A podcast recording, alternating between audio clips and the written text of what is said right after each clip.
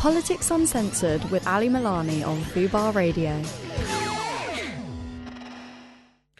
Welcome back, everybody, to this week's edition of Politics Uncensored. We are live on Fubar Radio, and this week I am joined by the brilliant Mathilda Mallinson, freelance journalist who specializes on immigration, politics, and human rights. She's reported for The Guardian, The Independent, The New Statesman, The Financial Times, and was the co presenter of an award winning podcast, Media Storm, which will be returning for a third season this May.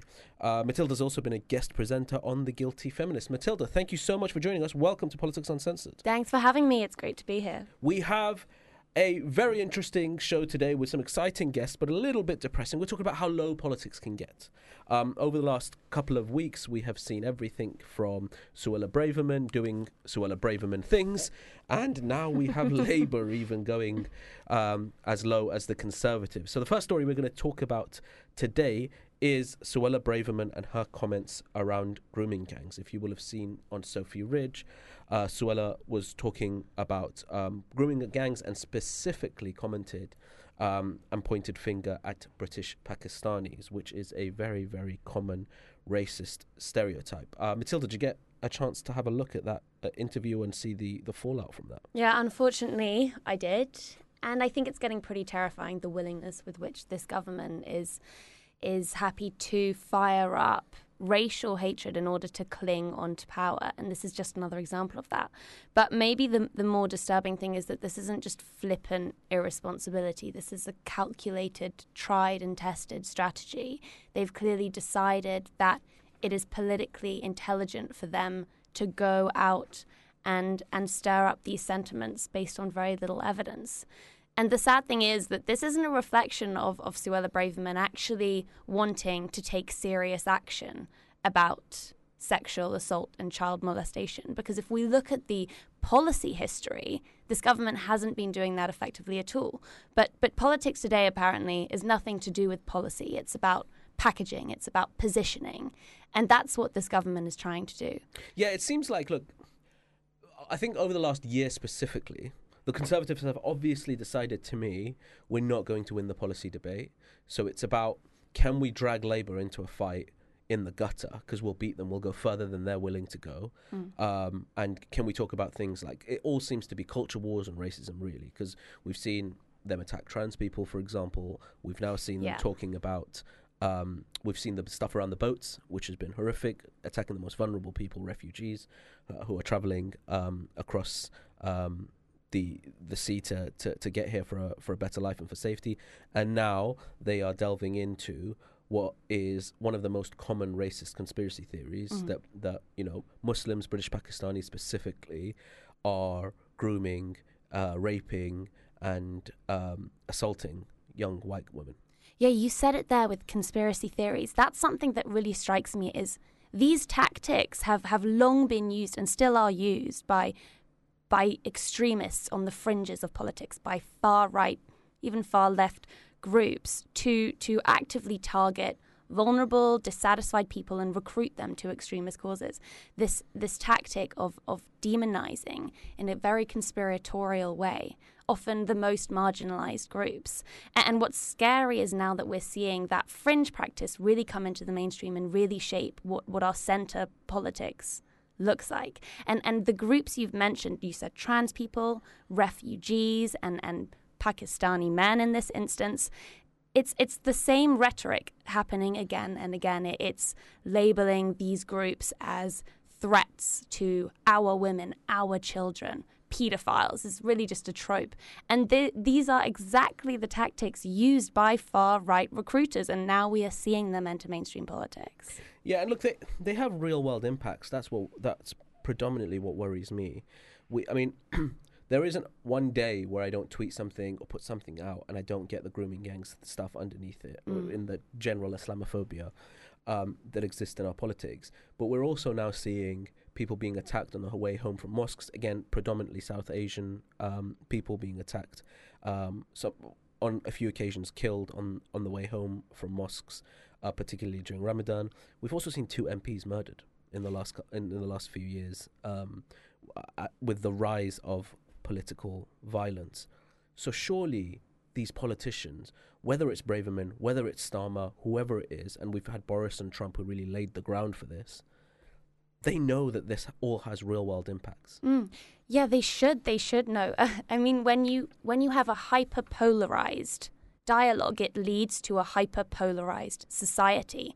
Our identities are being formed less based on, you know, ultimately we are, we're we're a community, we're a shared community. We all really want the same things when it comes to issues like protecting children from harm.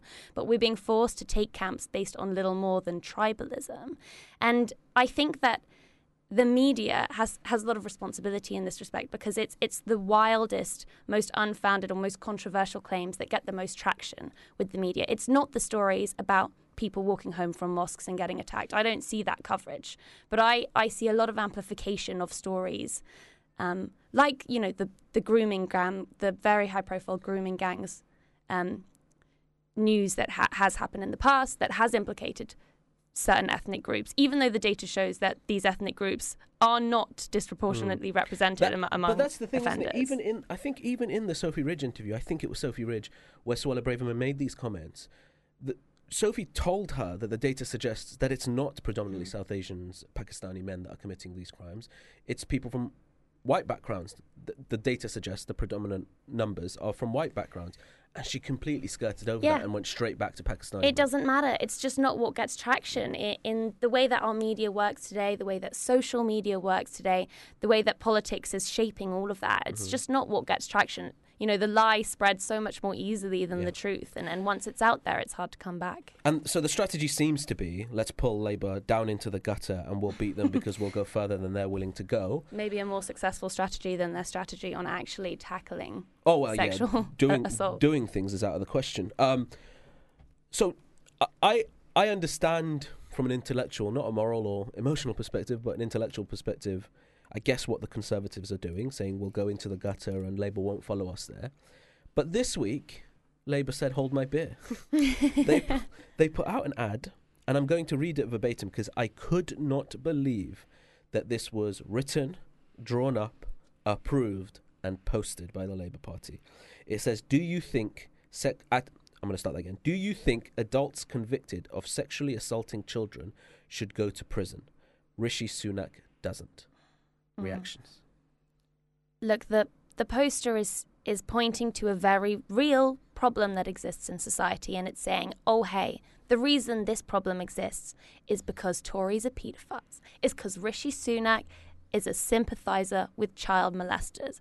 Like this, what this does is just degrade our intelligence as a society. Once you step down to that level of of speaking to the population as if we're five year olds having tantrums, it's then really hard to have the necessary adult conversation about why is this policy not working? Because it isn't about the person, Rishi Sunak, thinking that that child molestation is okay. It's about the policy. And I'm not you know, for me, the issue is, and I've, I've seen commentators saying, oh, it's not okay for an ad campaign to hold Rishi Sunak personally accountable for policy that's been in place since before he's prime minister. I don't, I don't agree with that. I think, you know, leaders have are in the position to make changes and, and they have to own accountability for these problems. But that's very different to saying that he he, you know, he sympathises with child molesters. I mean, that's just cheap. That's the question, isn't it? Because I think what Labour have been saying is they're holding the Conservatives to account on their record with criminal convictions.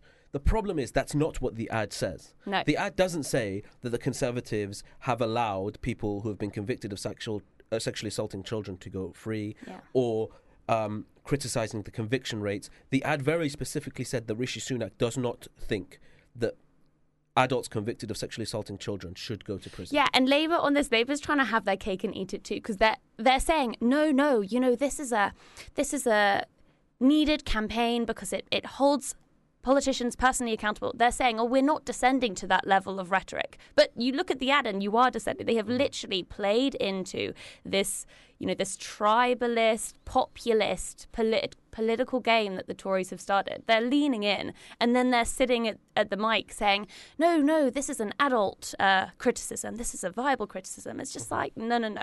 Like, you you've fallen. And the question I think is specifically around the racial elements of this ad, which I don't think has been spoken about. The advert has been widely criticised from across the political spectrum in the media, right, left, and um, I think even the reports were that Yvette Cooper, the Shadow Home Secretary, was distancing herself um, from the ad. There's been a bit of a split. Some of the shadow cabinet couldn't run further from it and trying to distance themselves. Some really doubling down, and we'll talk about the doubling down specifically Mm. From Keir Starmer himself. The question for me is, if this prime minister hadn't been from South Asian heritage, does this advert get put out? Because it absolutely is in line with what Suella Braverman is saying. Yeah. They both know what they're doing. It's this idea that there is a problem with sexually se- sexually assaulting children and grooming gangs within the South Asian community. Yeah. And for me, it is unforgivable that we have the first prime minister of South Asian heritage, no matter what party he's from, and the Labour Party, the party that claims to be the anti racist party, is putting something that is so clearly to me, and anyone who's ever been affected by this sort of stuff, the Islamophobia, the racism, mm. is dog whistle racism. When you say that, that is actually that's quite emotional. You're right. This is the first prime minister from a South Asian background, uh, and and his face is on a poster with with this comment. Actually, what you've just shown is is how this political game it's a spiral to the bottom because once the Tories have decided that it's okay to demonize an entire demographic for, you know, culturally not adhering to British values and wanting to protect children, then it's also okay for the opposition to do the same. And no one can really claim the moral high ground. No one can come out and say, oh, that's a racist po- poster. Yeah. You know, there's no, no voice speak- speaking out against that. It's the ra- it's a race to the bottom. I mean, I've heard Labour. I mean, since the advert has come out, I think the leadership has doubled down on it. They said we're not going to pull our punches anymore. We are holding them to account. the The problem is that this has very re- real world impacts on the rest of us. And where is the political courage? Where is? I mean, anyone who's been listening to the show in the last couple of weeks will know that this is a theme I keep picking up on. If our politicians just reflect the very worst of us in these moments, how can we ever expect to lift our society out of racism, out of sexism, out of you know some of some of the worst ills? If the Labour Party is going to reflect the worst of British society back simply to win power, then what chance does that leave the rest of us? No, you're right. The politicians are shooting themselves in the foot by playing this game because what they're doing is they're stirring up anger, but they're not addressing any of the root causes of that anger. And so we're just going to get angrier and angrier and angrier. You know, it, it comes down to this decision or this discovery that politicians have made based on and this is based on you know real focus group work that they've been doing over the past decade and more that that it's easier to win over people through tribalism than through actually implementing long-term intelligent policy changes and so our lives aren't going to get better as a result, result of this i mean on top of the polarization and the hate crimes and the real rise in radicalization that, that, that we're seeing as a result of this i'm actually doing an investigation on this on the Mm-hmm. next season of the podcast you, you can actually see far right extremism and violent terrorism rising as a result Yeah. of this. But on top of that, none of the, the root issues that are causing this dissatisfaction are being addressed because politics is just not about policy anymore. And the bit that bothers me is it's not like there isn't a million and one tap ins to attack this Conservative government on. The NHS has one of the largest waiting times it's ever seen, with 7 million people strong waiting to get seen by a doctor. We've got the biggest housing crisis we've ever had. Specifically uh, in in London and urban areas, places like Birmingham, Leeds, and Manchester, we have uh, the police now. There's reports of institutional racism and sexism within the police. There are the economy is is you know if is growing at the slowest rate uh, even of Russia who's been hit by sanctions. Um, and we're now uh, looking to avoid um, a recession. There are a million and one things to attack the Tories about. Why would you pick this one Because it makes headlines, you know? because uh, because controversy is clickbait.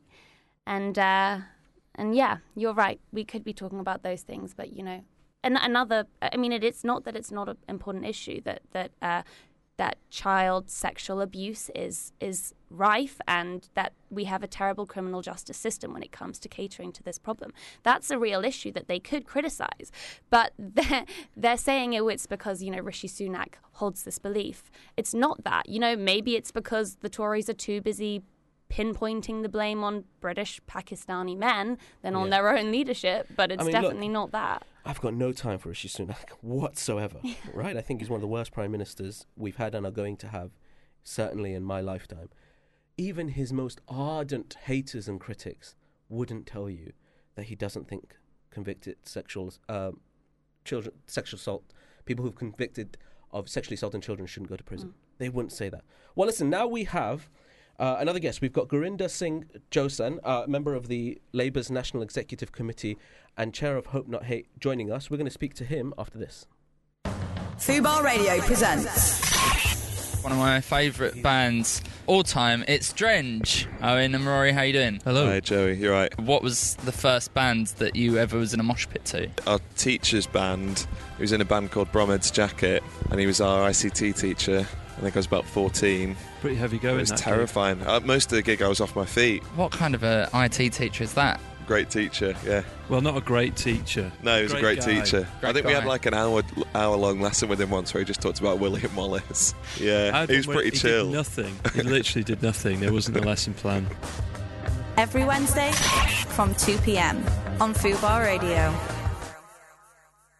Fubar Radio presents Ian Boldsworth. Johnny Vegas is in the studio. This morning, I lost 20 minutes thinking, what would I do if an ostrich came in my game? and that's 20 minutes I'm never getting what back. would you do? what's- My first instinct was I'd try and bring it down with my shoulders, my, my upper body strength and some laces. Right, okay. Then I thought maybe I'd tie two trainers together and do a... You know, go for the ankle. That would at hurt it. That would hurt it. Yeah. Bring it down That's like an good. ass Yeah, yeah. If I did manage to capture it, whose neighbour's garden would I let it free in? Why must I get stuck with this bloody ostrich? Every Monday Ian Boldsworth. from 4 p.m. Fubar Radio. Welcome back. Uh, so we have a bit of an issue with Gurinder joining. So he's having some technical issues online. So we're going to get back to him in a second. Mathilda, I wonder if you could tell us a little bit more about this investigation that you're working on in the next series of your amazing podcast. Yes, so on Mediastorm, which is the podcast that I host, we we try to take a different approach to covering the news, and that is largely by focusing on the testimonies of people with lived experience. Often there are certain groups that are reported on all the time, and yet you never hear their voices in that reporting, whether it's refugees or trans people or people with disabilities. It, it's just seems as though the first rule of journalism is is forgotten. These voices are just not included.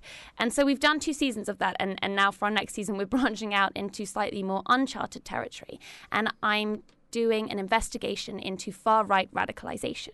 So we're speaking to a lot of people who have been radicalized and have been susceptible to that, who have maybe reformed about what the root causes behind that radicalization are because unless we can actually individualize like we can humanize this discussion we're never really going to get to the bottom of it. And one of the most interesting things that i've i've seen are is is the relationship between what is happening in our mainstream political discourse and in our mainstream media and what far right recruiters are using to actually turn people in towards violent extremism. And that'll come into a lot of what we're talking about on today's shows. Suella Braverman's comments in particular, I don't know if you remember, but in October last year, she decided to call the arrival of small boats on the English Channel an invasion.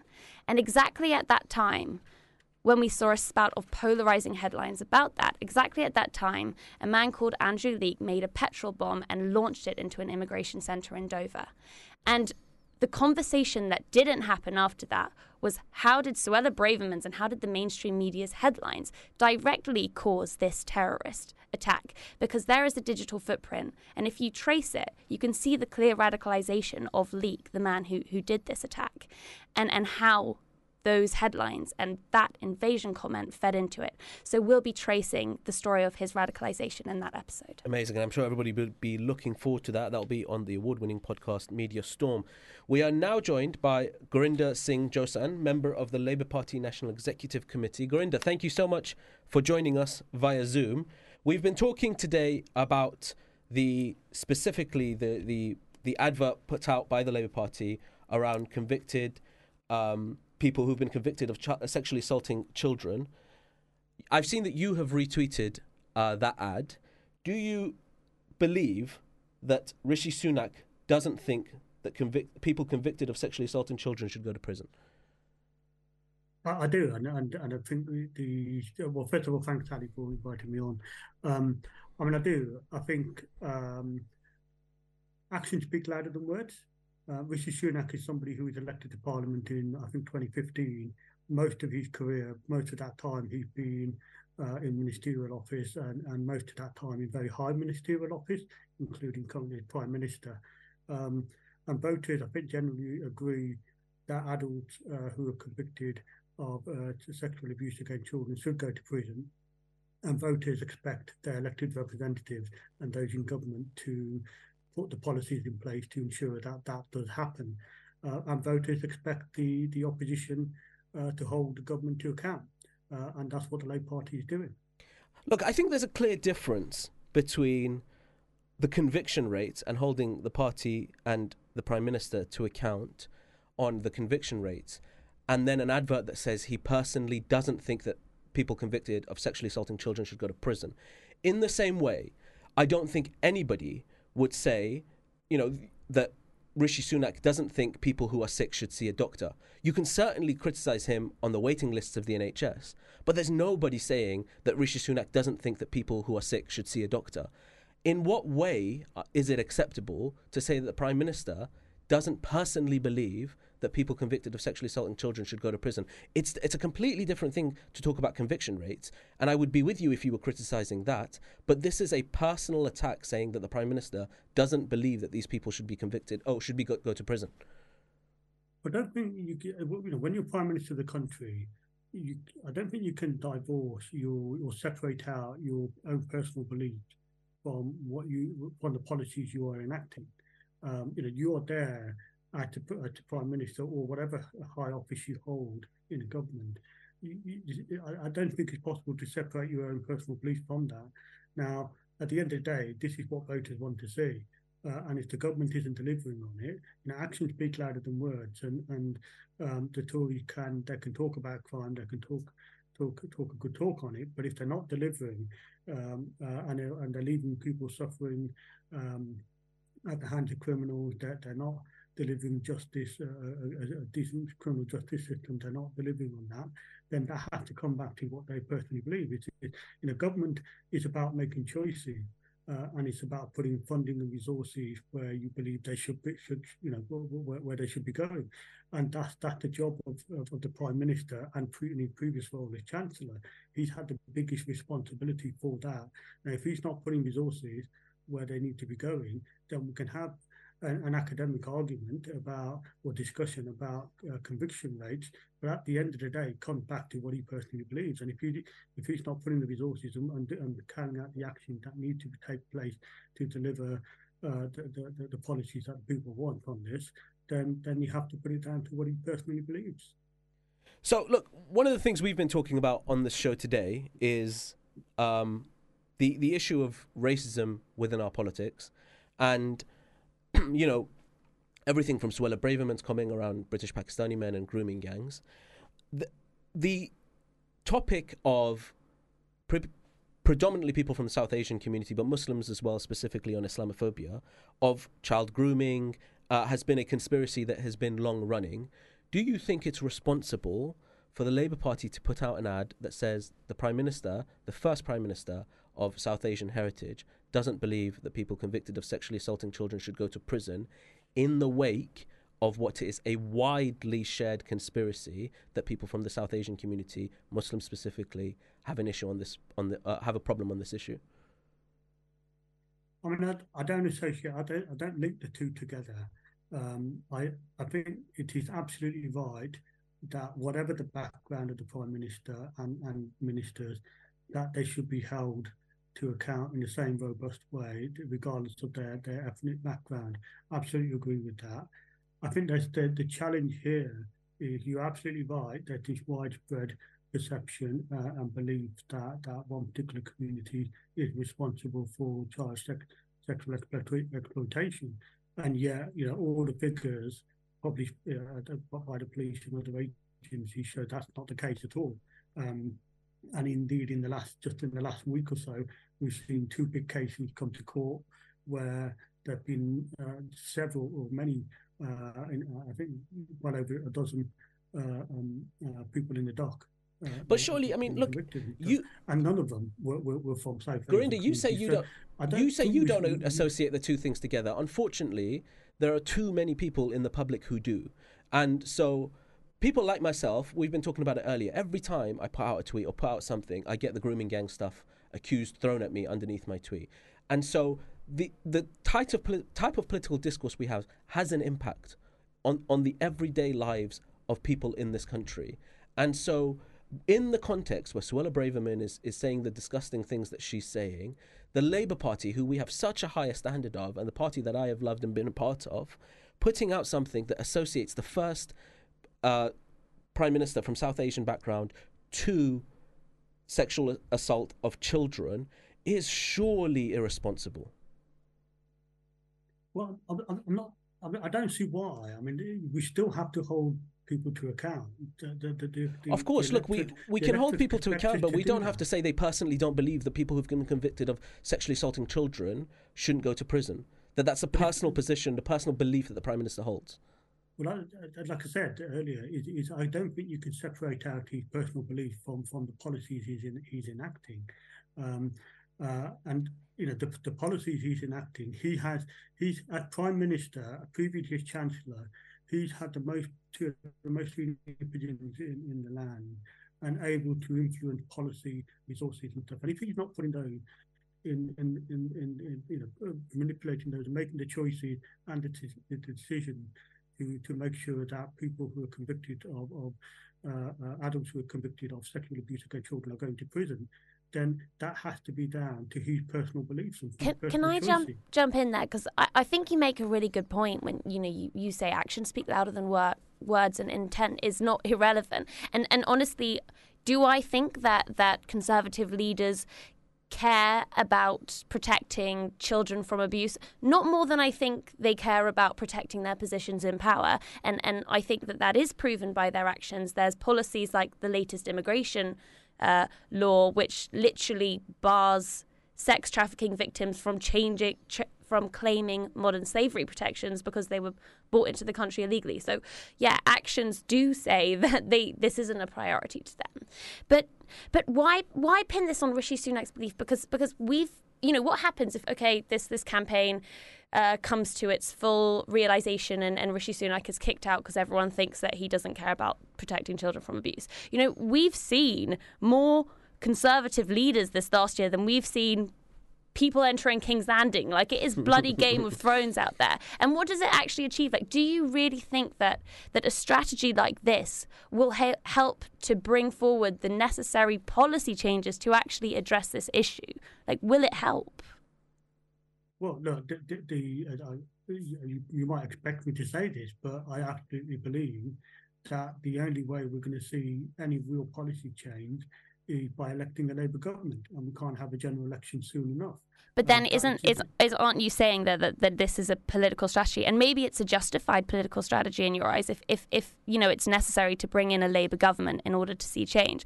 But are you kind of admitting there that actually the goal of this campaign is is just to oust the Conservative, you know, government? It's it's not not really. In, it doesn't really have integrity in, in the claims that it's making about Rishi Sunak. It's a political game. Well, no, it, it, it, it's more than that. It, it, the, the entire purpose of the existence of the Labour Party is to, is to, is to, is to win power in the country and to bring forward policies and change At any- at any price? In line, in, in line with the values that we hold. And And as part of that, yes, there has to be political strategy, and you have to have a robust conversation, and you have to also make sure that your message gets across to, to the electorate. Uh, and one thing that this, this, this campaign has certainly done is got, gotten this message across to the electorate in a way that other messages haven't in recent times.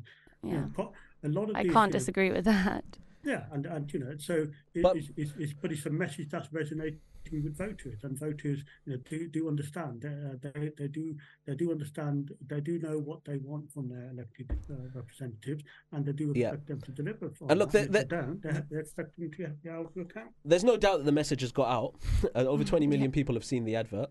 Um, I guess the question is, is from a moral perspective, how far are you willing to go to get that message out? Yeah. I remember when Boris Johnson made his comment about Muslim women, and we saw the rise in Islamophobia, not just online, but violence on the street. Gurinder, do you have no worries that the kind of people who are spreading this dangerous conspiracy theories around grooming gangs and sexual assault of white girls specifically that target South Asian men and Muslims specifically, are you not worried this is going to have the same kind of impact? We've seen people attacked on the way home from mosques.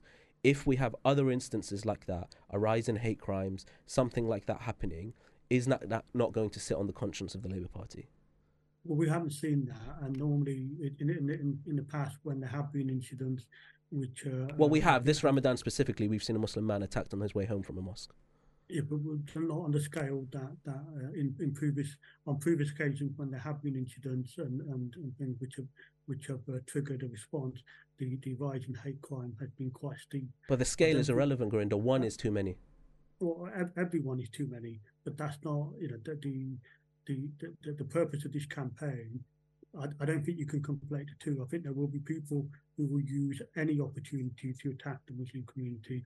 There are people like that in our society, unfortunately, and every single thing that they can find, they will use that to attack the Muslim community. My, my, my approach to this is actually we need to be more robust and more, more forthcoming, and the media needs to be certainly helping on this. Is, is to actually really put put out the real figures and, and real evidence about where uh, the, the, perpetrators of child sexual abuse and, and, and, uh, uh, exploitation, who they really are. And actually, the more we can do on that, and probably, you know, the, the, the case in the last week um, absolutely demonstrates you got a, a large number of people in, in court for, for this kind of crime, uh, and not a single one of them had brown skin. Uh, or from from an ethnic minority background, and and yet that doesn't get the headlines, and and that's what we, you know we do need to do. do No, but but this does get the headlines, and Labour, the, the the people who designed this ad campaign, they did it because they know it does get the headlines, and and it's this there's this drip drip build up, this impression associating South Asian men with child molestation, and this actively, strategically plays on that in order to gain Labour a few points. I mean, d- I disagree. I, arguably. dis- I, disagree. I mean, the, the, the contradiction in what, what you guys are just saying there is, on the one hand, this is this is all targeted at, at the Muslim community, and it is. You know, that's where that's where all the attacks go to towards the Muslim community, and the people who who are you who would use this to attack the Muslim community are very specific in who they attack. And the fact that this is a Hindu prime minister or, or a prime minister of a Hindu background, heritage, um, it, it, it, it, you know, I think people people understand the difference. Um, but the point here is, is that that isn't the basis on which the attack is happening. Yeah. people, I- I mean, look, I- people are going to attack the Muslim community. They're going to do that on any. any Unfor- unfortunately. I'm not. I'm not.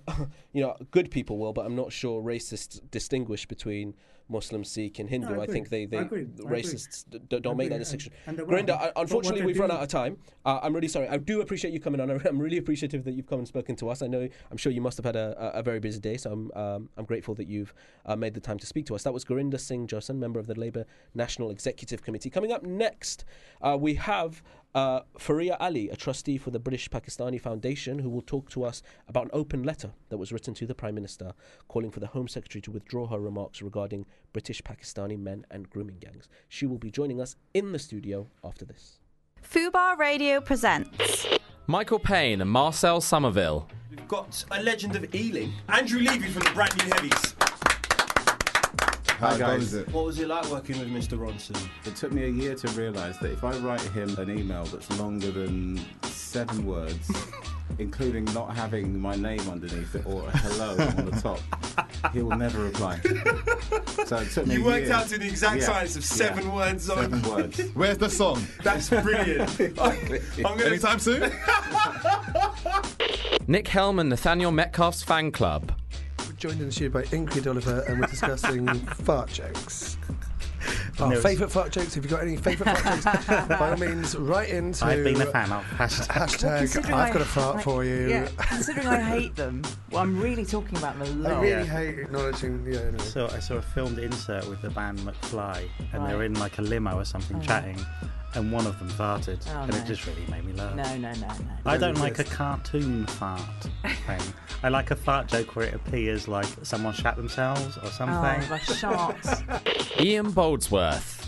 A perfect run in that was to speak with Rob Schneider. First time I ever heard the C word out loud. I mean, I knew that it existed. Yeah. Then when I was 13, my first trip to London, England, and like within 45 seconds of being in the country, I had heard the word about 90 times. Yeah. Somebody on the double-decker bus had taken somebody else's seat. Hmm. Next thing you know, I said, "You fucking cunt! you bloody cunt! You know Yeah. you are, you fucking cunt!" And I like. Tuesday Takeover. My name's Josh from the Skints. I'm joined by Holly Cook and Jamie Rodigan in the studio right now. Yo, yo. So, Holly, you were out with Kaiser Chiefs earlier this year. That's an uh. absolute mazza. I can tell you that I don't think that Kaiser Chiefs fans really understand Holly Cook. But you've done supports as well. Sometimes it is just a bit weird. Like, the bigger the band that you're opening up for, the harder it is. You open up for someone that's like in the charts and it's like, we have come to see this band. Yeah, exactly. Their fans We've come to see this band. Who the don't fuck do you think you are? You're listening to Fubar Radio. Fubar Radio. Fubar Radio. Fubar Radio. Fubar Radio.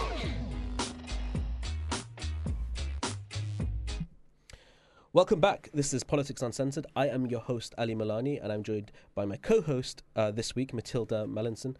And now we have Faria Ali, trustee for the British Pakistani Foundation.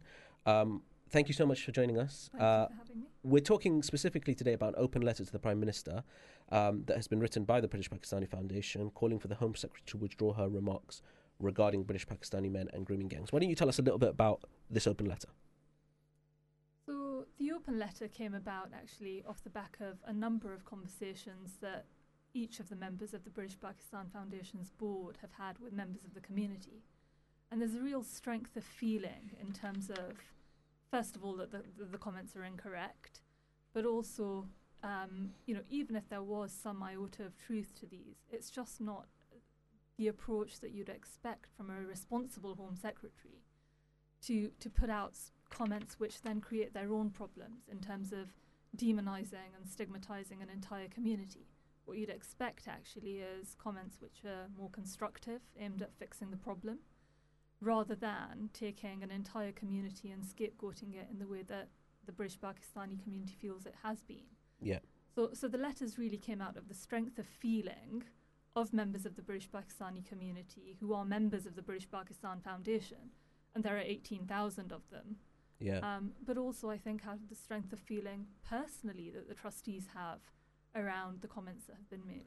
I think what people might not realise is before Suella Braverman made this comment, um, those who aren't personally affected by it might not know, but there is an undercurrent that has been existent for years in this country Mm. of this conspiracy that British Pakistani men are targeting white young white girls. Yeah. And Suella Braverman knows what she's doing when she makes the comments that she makes. Do you believe that with these comments and their record over the past 18 months or so, Suella Braverman, Rishi Sunak are mainstreaming what has been far right, racist, conspiratorial views that previously had been locked away in the darkest sections of the internet? Look, I don't know about the broader strategy here, but I've spent some time looking into this specific issue. And in this instance, yes, absolutely they are. It's not, you know, us putting this letter out there isn't going to mean that the Home Secretary is suddenly surprised that her comments are actually factually incorrect. There are reports from the Home Office which Mm. contradict Yeah. what Suella Braverman Well, she was said. quoted that in the interview as That's she right. was making the comments. That's right. So the fact that these comments are being made uh, is not because she's not aware of what the facts are. There's something else going on here. And to my mind, actually, that is around distracting from the real issue. Because there are half a million children in the UK who get sexually abused every year.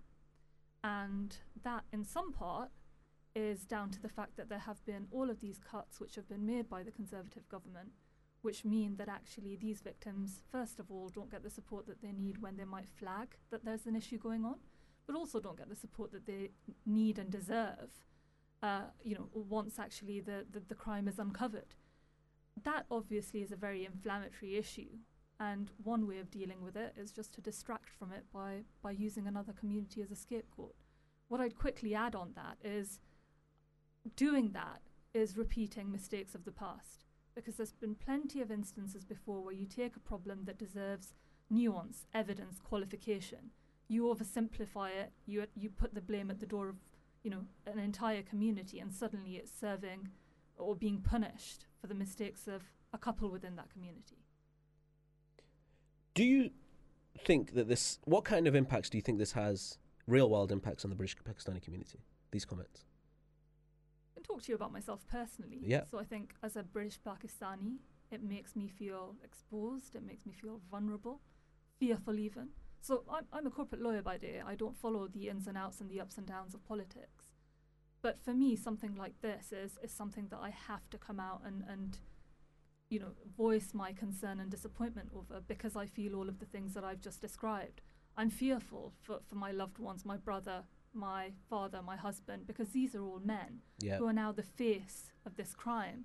That's that's one thing in today's show. I think we've been myself and Mathilda have been speaking about is real world impacts. Mm. Yeah. So the worry is that you know I have friends, family members, and I've seen online people telling their dads, their granddads, don't walk home, don't walk home from the masjid to, from the mosque by yourself at night because of these comments have inflamed you know Yeah. what might be a rise in political violence.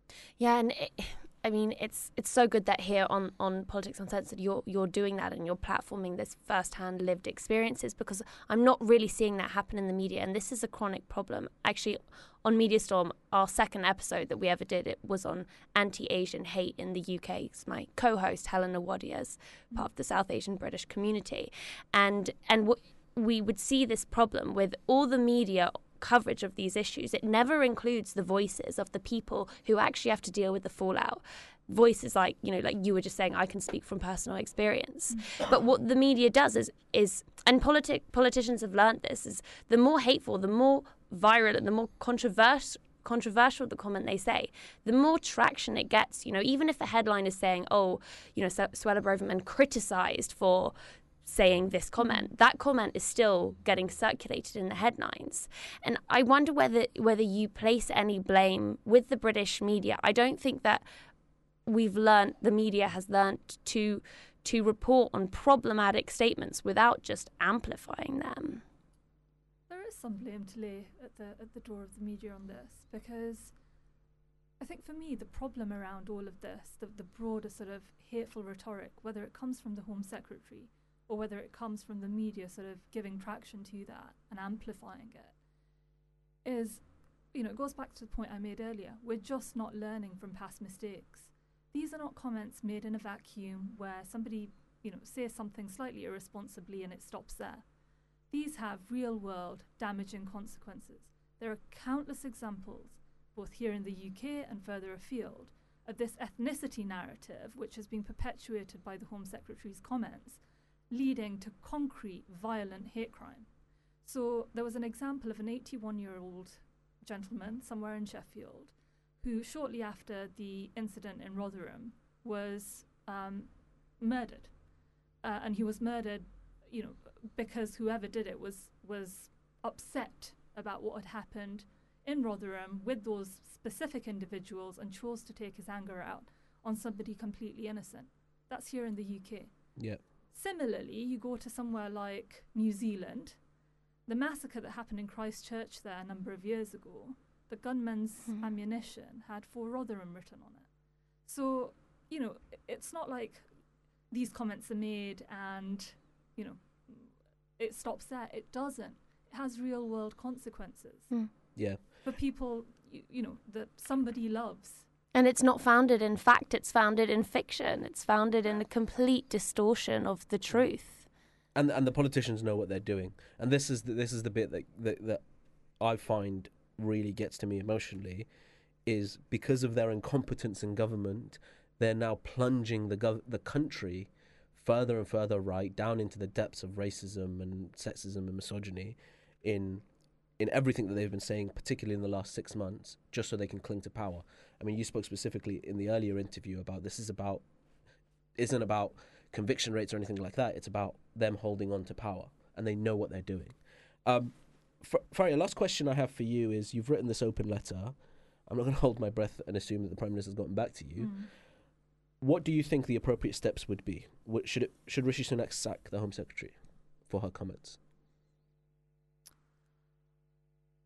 Look, I think the comments are part of something broader, and uh, and, the Home Secretary's ability to deal with what her mandate is. But on this specific issue, what we would like is either for the comments to be substantiated, which for good reason we don't think they can be, or for the comments to be withdrawn, and and for there to be an apology, and more uh, more importantly, in some senses than that, what we need is engagement with the British Pakistani community on these issues because if we're going to live or if we are attempting to, to, to continue living in a multicultural, healthy society, what you can't have is elements or pockets within that feeling either overlooked or worse, actively targeted. And so there needs to be something done to retract those comments, at the very least, from the Prime Minister, if he, if he can't have the comments retracted for, him, for he himself to, to distance himself from the Yeah. comments that have been made. Thank you so much. That was Faria Ali, trustee for the British Pakistani Foundation. Uh, the British Pakistani Foundation have written an op- open letter to the Prime Minister on the Home Secretary's comments, and you can find that online.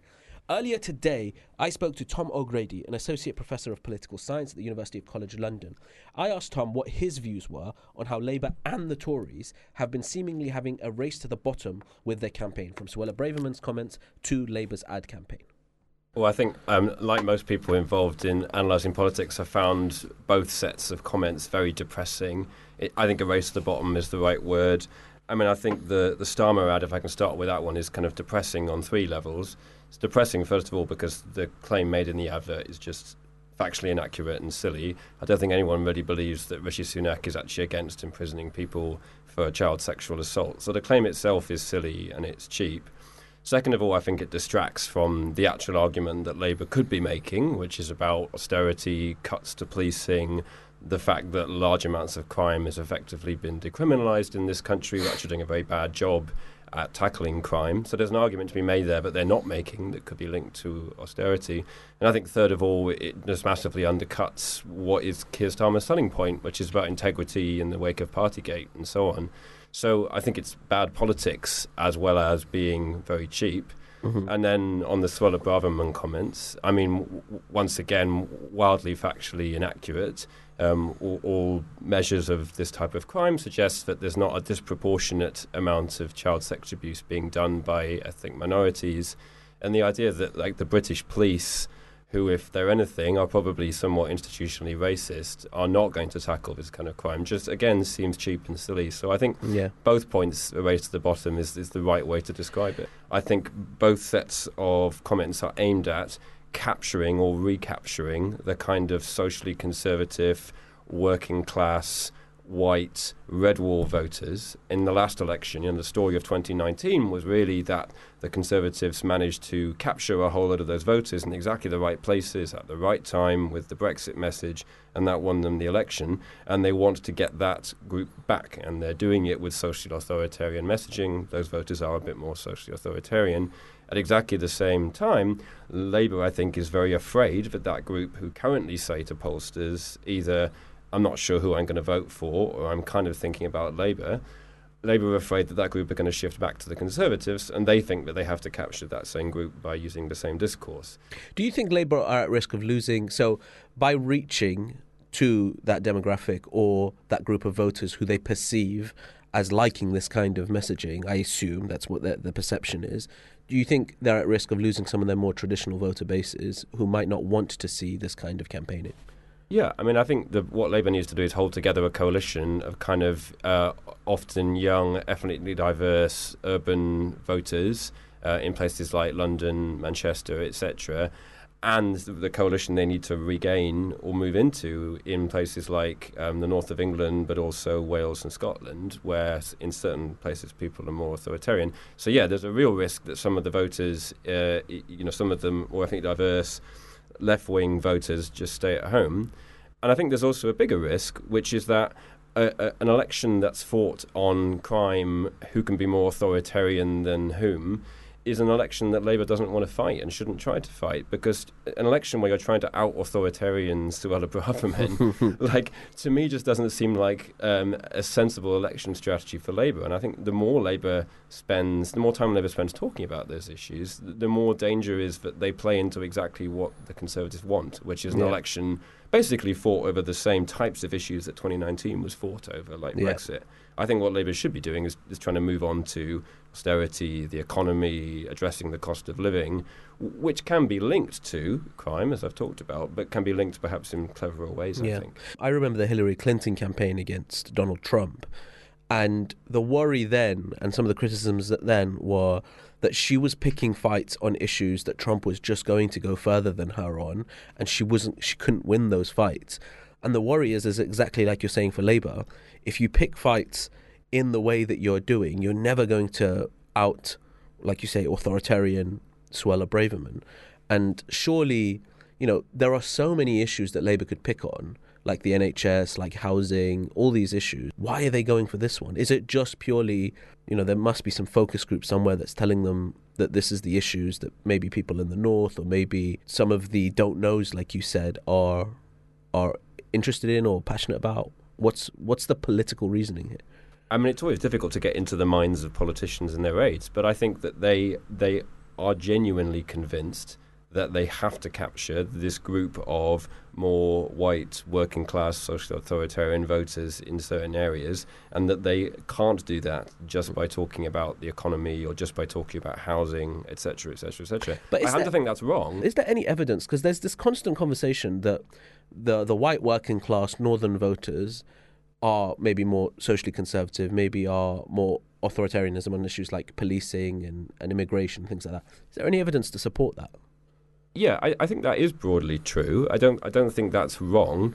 It doesn't mean that you're going to win an election by trying to be more authoritarian than the Conservatives on crime and law and order. I just think that's an election you're going to lose in exactly the same way that Hillary Clinton was going to lose by Mhm. trying to be, you know, tougher than um, Trump on immigration or something like that. Labour's going to win an election that's focused on you've had 13 years and what have you done? Uh, the is falling apart. You can't get a doctor's appointment, etc., etc. You know that that's the election that I think they should be trying to ru- to run. And I, I, I personally think it's poor politics what Yeah. they're doing at the moment. So let's bring this back to the real life examples because often I think politics is contained either on the Sunday morning programs or on Twitter. But the things that we put out, the things that politicians say have impacts in the quote unquote real world. We have seen two MPs murdered uh, in recent years. We have seen, you know, I think people from the South Asian communities uh, attacked and murdered on their way back from mosques, for example. And we've seen a rise in political violence in the country. Every time we see these sparks in violence, there is consensus across the political board that we need to lower the temperature, we need to watch our discourse, and then we forget it in, in, in a couple of years and go right back to the dirty politics that has has caused the context in which political violence uh, it's certainly been a variable in the rise in political violence. Is that a concern you think? The the real world impacts of ads like this, comments like uh, Suella Braverman's? Yeah, I, I, I do, and I think there's a there's a broader point here, which is that an election that's fought on things like immigration or on moral issues is an election where it's very hard to kind of compromise or to talk about degrees or to talk about we can give you a little bit of what you want, but not everything you want. You're kind of, you know, you're kind of either for the death penalty or not for the death penalty. You're for really tough sentences or you're not for really tough sentences. It's hard to reach moral compromise in the same way that you can compromise by maybe saying, well, maybe we maybe we won't raise taxes by as much as you want, but we'll raise them by a little bit and we can meet somewhere in the middle. It's much harder to meet in the middle on moral issues. And so there is just a more inflammatory nature to these political issues that I think does make them more dangerous. And and, and Brexit as well. is you know there- with, with with what happened during that campaign. There there really are deep sort of moral intuitions that people have about these that get in the way, I think, of a more reasoned discourse. Yeah. So yeah, I think there absolutely is a danger with this. So you're pretty non-partisan. I mean, I I'm sure you have your political positions, but but you're not uh, strictly party political. If you had both party leaderships listening to you right now, and you had one call to them on this issue of of dirty politics, what would you say to them? Gosh, that's a good question. I just think remember that what you say has more influence than you might think on the public. Like the the public doesn't think about politics very much from day to day. To be perfectly honest, people don't talk about politics as much in their daily lives as people like you Yeah. and me. And what you say matters. And y- you know, you have a choice about whether to conduct yourselves with integrity and decency or, or not. And you know, I think history will remember Boris Johnson as someone who had an 80 seat majority and won an election, and then completely screwed it up by really immoral behaviour in Partygate. And again, you have the same choice. Keir Starmer has that choice right now. Do you go for the Keir Starmer who's a man of integrity, who is much more moral than Boris Johnson, etc., etc., or do you go for the sort of bizarre Keir Starmer we saw this week, who's willing to endorse this this silly, cheap political ad? I just think that you have a choice about what kind of politician you want to be, and, and I would say make that choice. Excellent. Thank you so much. That was Tom O'Grady, Associate Professor of Political Science at the University of College London. Thank you so much for joining us, Tom. So we've had a live text uh, from a from a Labour Party member who's listening in live. Uh, Andrew Smith has said, "What disgusts me most is that we have two m- MPs murdered in recent years, and they're fueling racism and hate simply for votes. It's abhorrent." Mathilda, what would you say about this? They have a choice to make. You know, politicians have a choice to make about what kind of politician they want to be, what kind of discourse they endorse in the country, and what kind of society they build as part of that. Uh, yeah, it's a great it's it's a great question because you would like to think that people who go into political leadership, at least some people who go into political leadership, do it because they want to make things better. They want to make change and they see that as, as a vehicle to do that. Obviously, there are also going to be people who go into politics because they like power and they want to get into places of power. And the question being, oh, what kind of politician do you want to be? But it makes me wonder how free are politicians to make that choice you know do we have does the blame lie with politicians who fail to make the right choice or does it lie with the system Yeah. that rewards politicians who have bad motivations you know do politicians that have principles that are there for their constituents that want to take moral leadership and say things that are countering harmful comments, even if they may not be the sexy thing to say, you know, who want to actually have a backbone when it comes to Yeah, I think- moral leadership. You know, do will they ever get off the backbenches? Unfortunately, it's an issue of talent. So, and the fact that they don't have the talent, they just need to reflect the very worst things that they hear back from the focus groups. We reached out to the community. So, as we do most weeks, uh, we went out onto the streets and asked our uh, general public one question: If there was a general election tomorrow, who would you vote for? I would reluctantly actually vote for the Conservatives. They're the least antagonising, annoying, and disjointed party.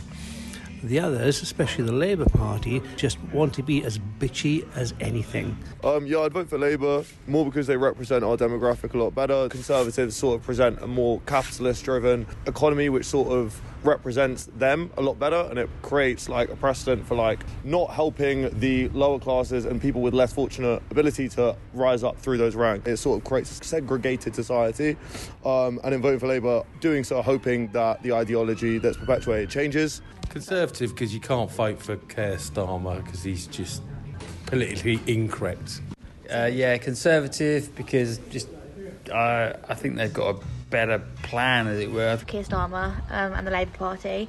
I just feel like the Tories have had too long of a reign, um, and I think we're ready for a fresh perspective here. Anyone but Starmer. Yeah, I'd, I'd vote Labour because the Tories are scumbags, and um, I just want to get them out and uh, get back to normal. Labour. Because I'm sick of this government.